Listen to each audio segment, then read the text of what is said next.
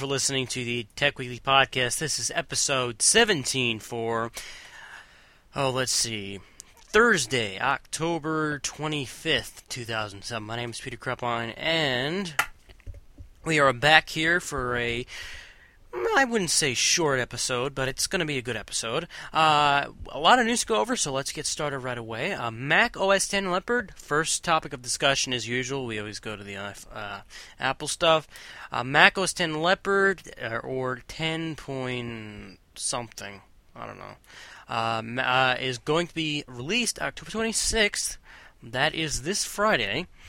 Um, and Apple says it has oodles of new features, and those new features include uh, f- uh, Time Machine, uh, which is an automatic backup feature.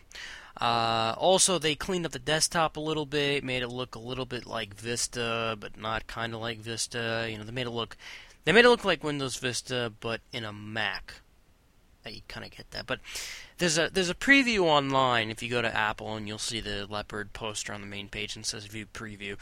It's the trend, I guess, for Apple nowadays to release a preview for all the products they release. They did it with the iPhone, and they're doing it with the uh, uh, their n- latest operating system. Um, now, this operating the upgrade now f- from Ti- Tiger to Leopard.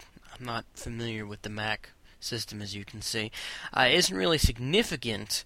Uh, it does improve some things with stability, and also it gives you the new features like Time Machine, I said before, the new desktop, stacks, which are also uh, easy way to organize stuff on your desktop. Uh, also, it gives you. Um, Boot Camp right installed right there, which is allows you to do dual boot between Windows and Mac on your computer. Uh, oh, you know, minor features, not major. Uh, last last one, Tiger was the biggest update. Uh, Mac OS 10 Tiger allowed allowed you to, or basically it was the first operating system to support the Intel processors. And what it allowed you also to do is it allowed you to run Windows on your Mac, which was the major uh, advancement there. But again, not the biggest advancement, but as well.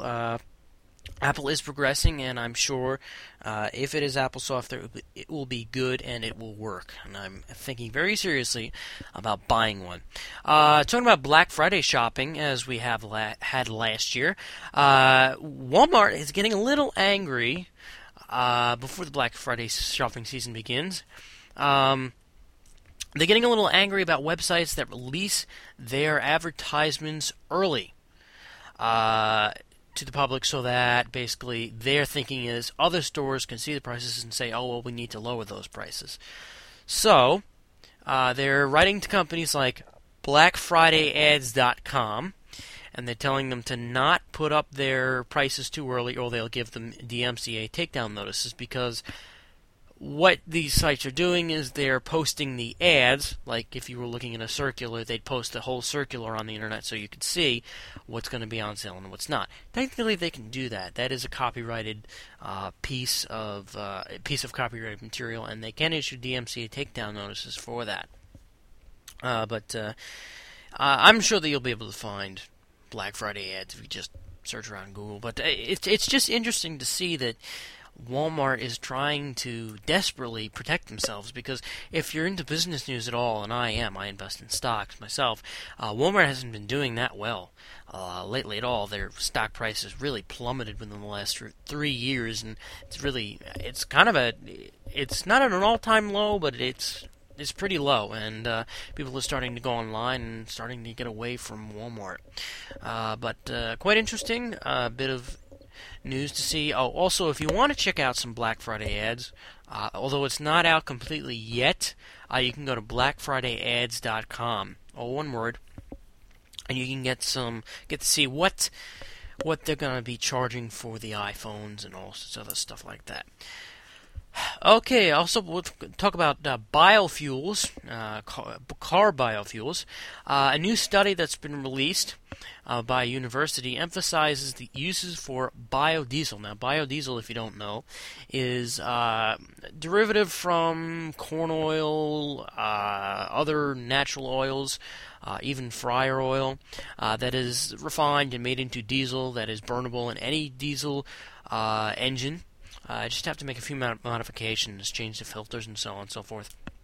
Uh, the study says that these uh, this new bio, uh, biodiesel could re- reduce carbon emissions uh, immensely. Uh, and I've I've seen evidence on the internet, and I've seen studies, official government studies, that that I think uh, it's got only 20% of the carbon uh, emissions that regular diesel does.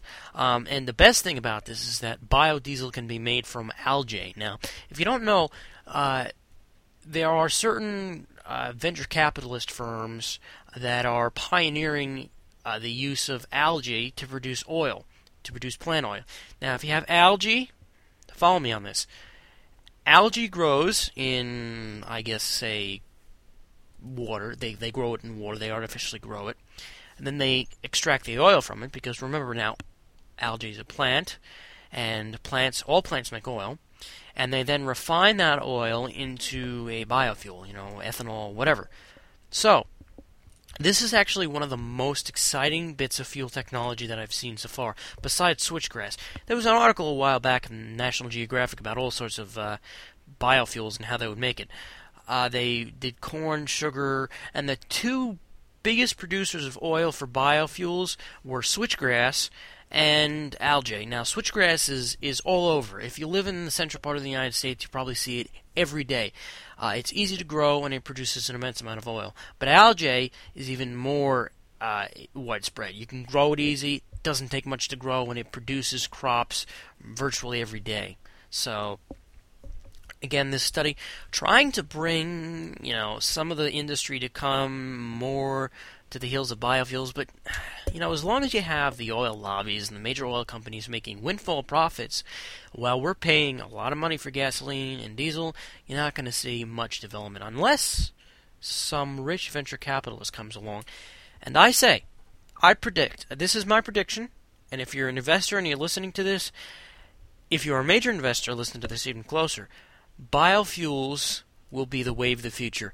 People will make billions of dollars on biofuels. It's just the way it's going to be because eventually we're going to run out of oil. Eventually, people are going to get fed up with paying three, four dollars for gasoline, and eventually, people are not going to want to burn fuel that every time you start your car you cough or it pollutes the atmosphere. Say so. You need to think about if you're an investor, think about investing in some of these uh, companies. Now we'll talk about the Holy Grail, also known as the iPhone. Excuse me. I, Apple and AT&T has reported that 1.4 million iPhones have been sold so far. Wow, that's a lot of iPhones, and to think I don't even have one yet.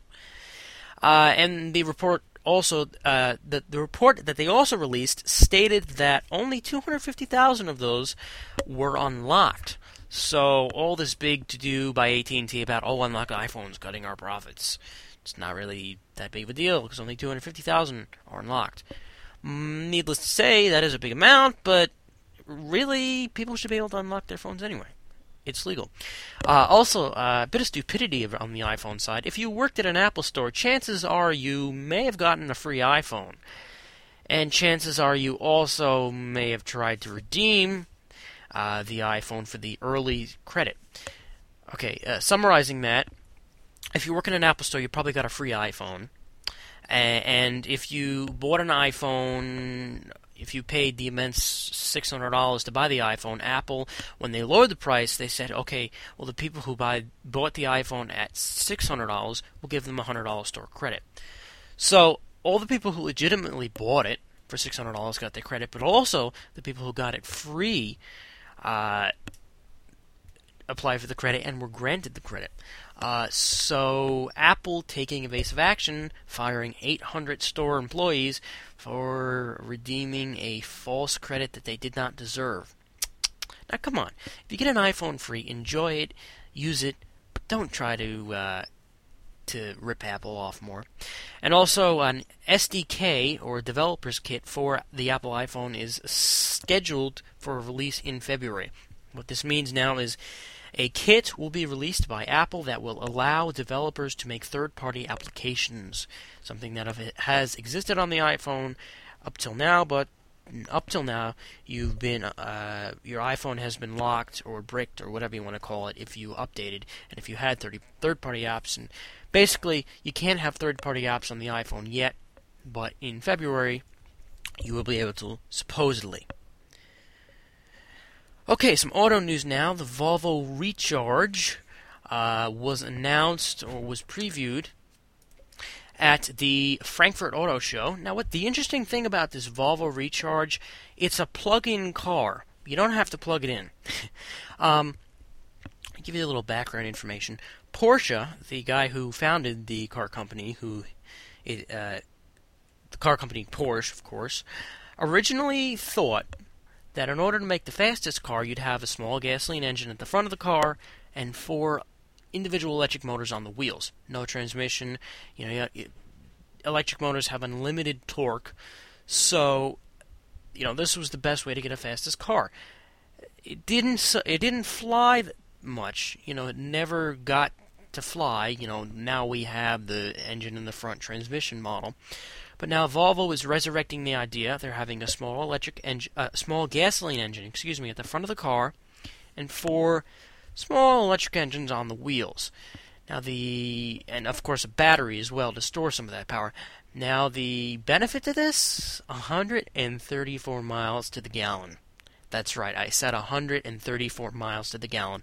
And that's if you plug it in. So you pull in at the end of the day, you plug the car in, you might be able to even able to squeeze a few more miles out of this uh, car. But seriously, car companies are starting to get a little bit more fuel wise. Uh, at least the European car companies, American car companies are still have their heads in the clouds. Uh, but even so, the theme of this year's Frankfurt Auto Show was green, green, green. So it looks like car companies are finally getting the point. It's only been like five years. Anyway. Uh, space news: Space Shuttle Discovery uh, launched uh, launched, and it is carrying the Harmony module. Now, what this module is is basically a living quarters, a connection between uh, two labs on the uh, space station.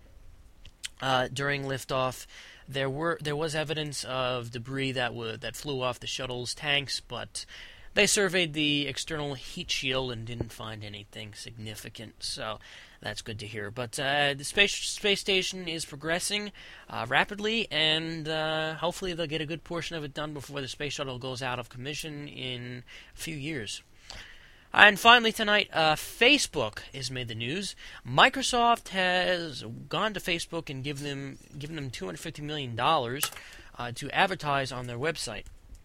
Basically, Microsoft had has this technology that allows you to put ads on the site. You know, if you're on websites and you see the text ads on the sides um, that are somewhat related to the page you're viewing, but oftentimes not. Uh, they've made a $250 million investment in Facebook uh, to secure their position as the one of the sole advertisers or one of the major advertisers on Facebook. So Microsoft taking a little active position there. Uh, Google was looking at it. They were looking at it. They were looking at it. They were hedging, but they didn't do it, and they lost out. So uh, Microsoft beating Google in one occasion. The world has come to an end. I believe that's about it. Uh, next one of, one of these next episodes, I want to take a look at some of the de- music download services or music services that are online. Uh, I'm going to go about creating a few accounts, down, getting music, and seeing what it's like. Uh, and I'm going to review them, and I'm going to see, you know, what is it like? Uh, is it good? Is it bad? And we're also going to take a look at some of those download services that are from Russia. Um, but that's next few episodes. We'll take a look at that. Uh, so something you can look forward to. Uh, but until then, uh, I appreciate uh, that you've listened to this podcast, and I hope you listen to our next one. If you'd like to contact us, you can call us at 1718 475 6353, 1718 475 6353, or email us at techweeklypodcast at gmail.com. Techweeklypodcast at gmail.com. And just quickly before I go, I'd like to give a brief shout out to uh, my good friend Kate Mullen, Bradley Fabrizio. Let's see, who else? Uh, I got a bunch of shout outs that I need to make. Uh, Devin Maloney, um, Alex Kingston. Uh, these are all friends of mine, if you're wondering I'm, who I'm naming. Uh, and anyone I forgot.